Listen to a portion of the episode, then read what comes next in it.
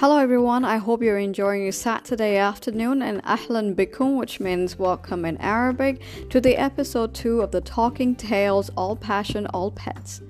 This episode is called Alpha Theory What the F, Part 1. I'm Saad Khalil, your host, and I'm going to debunk the Alpha Theory by using more updated research to challenge the misconception of dog behavior and give you some example. This is something that I'm personally invested in. I spend a good portion of my time studying and researching as I believe that we should spread awareness of how dogs are being abused using such horrendous, outdated theory. So join me because you don't want to miss this.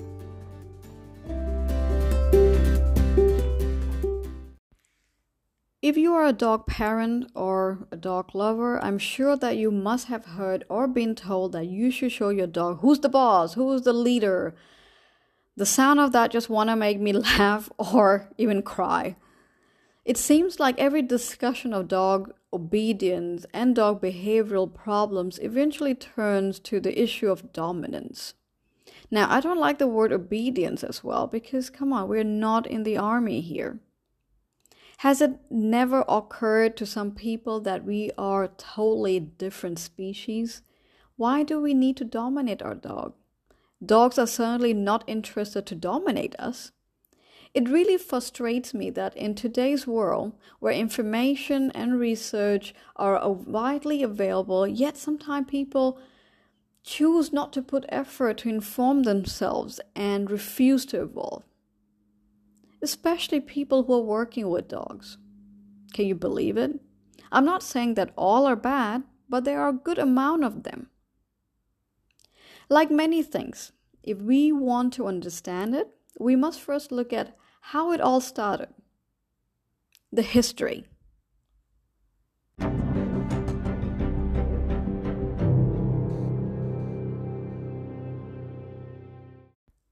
I'm not sure if you guys are aware, but it all started by this dude, David Mech.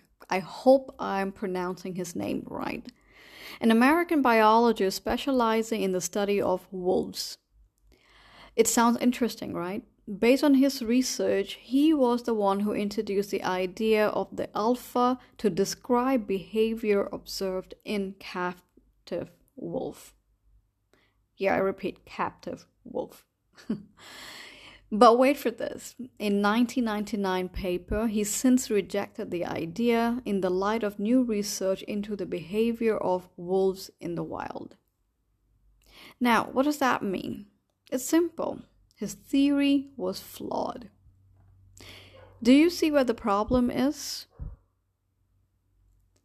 First, he studied captive wolves where they had to fight for resources like food, space, to mate, etc. Decades later, he realized that his theory cannot be applied to the wild wolf and rejected the entire hypothesis. So, how did it make its way to us? You must be wondering what is the correlation between alpha theory, wolf, dogs? The answer to that is because it is believed dogs are a direct descendant of the gray wolves.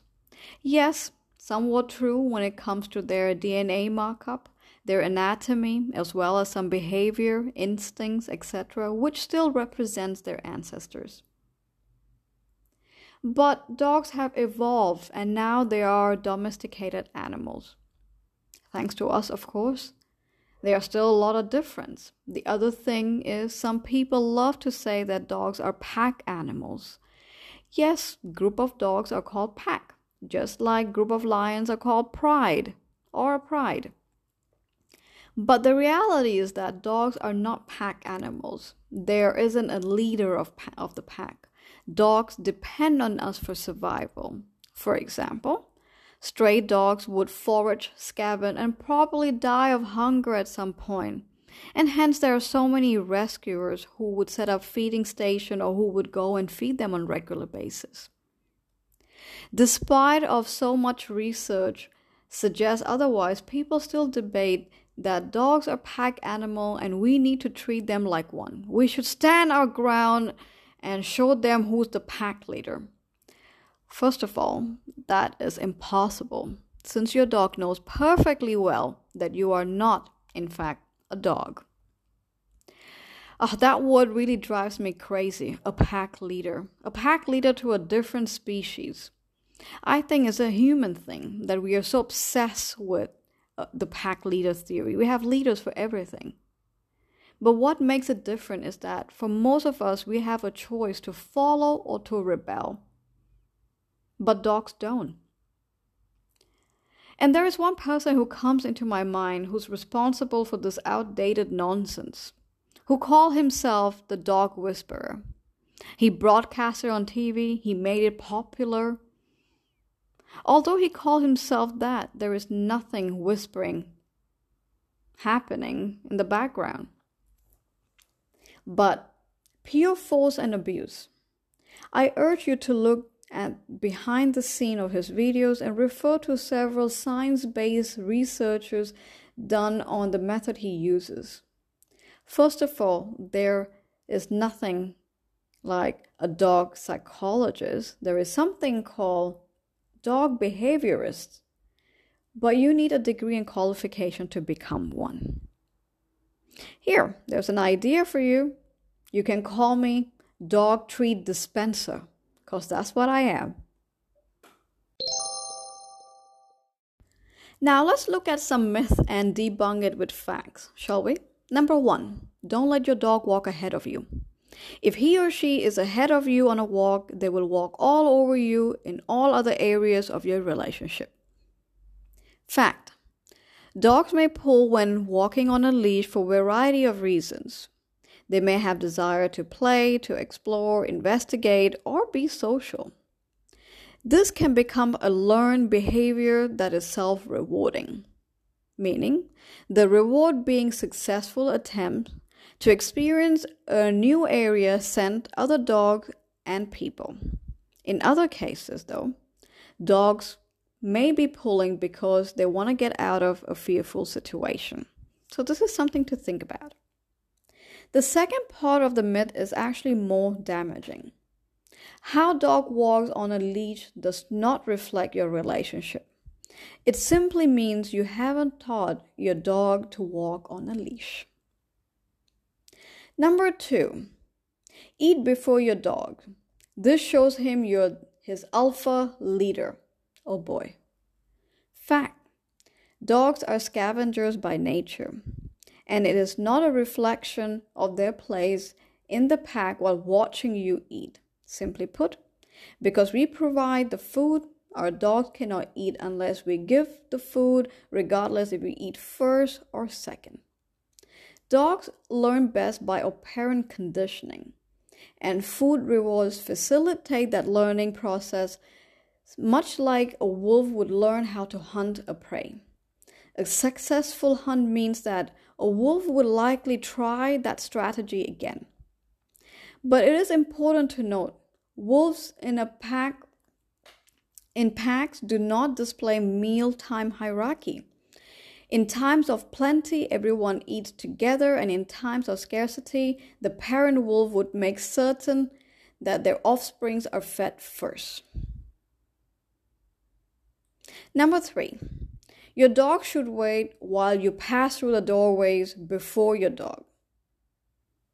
Fact Dogs should be taught nice manners at doorways for their own safety and the safety of others. Doorways are man made structures that have little significance to a dog. In fact, a dog that's punished may learn not to go through a doorway when a specific person is around because he has learned from the past experience punishment occurs. This is fear that you're looking at. Number four, don't allow your dog on the furniture on, or on your bed. If you allow your dog to be on the same level as you, you are elevating his status and lowering yours. Oh my God. Fact Either dogs nor wolves use elevated position to infer social position or hierarchy. Wildlife biologists who have spent their lives observing natural wolf pack behavior does not observe that higher places are associated with confrontation or challenge amongst wolves. So, this is a personal decision on how you enjoy ir- interacting with your dogs and if it is safe. Now, I can go on and on, but I want to keep some for our next episode. The take from today's episode is that unfortunately, a big portion of relationships between pet parents and their dogs are based on misconception of dominance between two different species. Such outdated theory restricts people from genuinely enjoying the company of their dogs as a true companion and not allowing them to be dogs. Many dogs are abused on daily basis just because of such theory.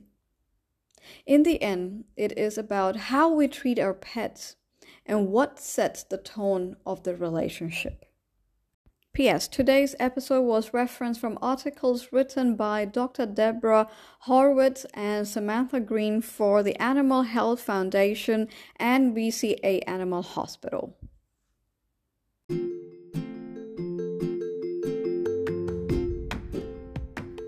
So that's all for today, guys. Thank you for tuning in and listening to the podcast. Join me again on the 28th of November, where I'll be talking about the part two of this topic. So make sure you subscribe to the podcast on Spotify or Anchor so you will never have to miss any episode. Bye for now and take care.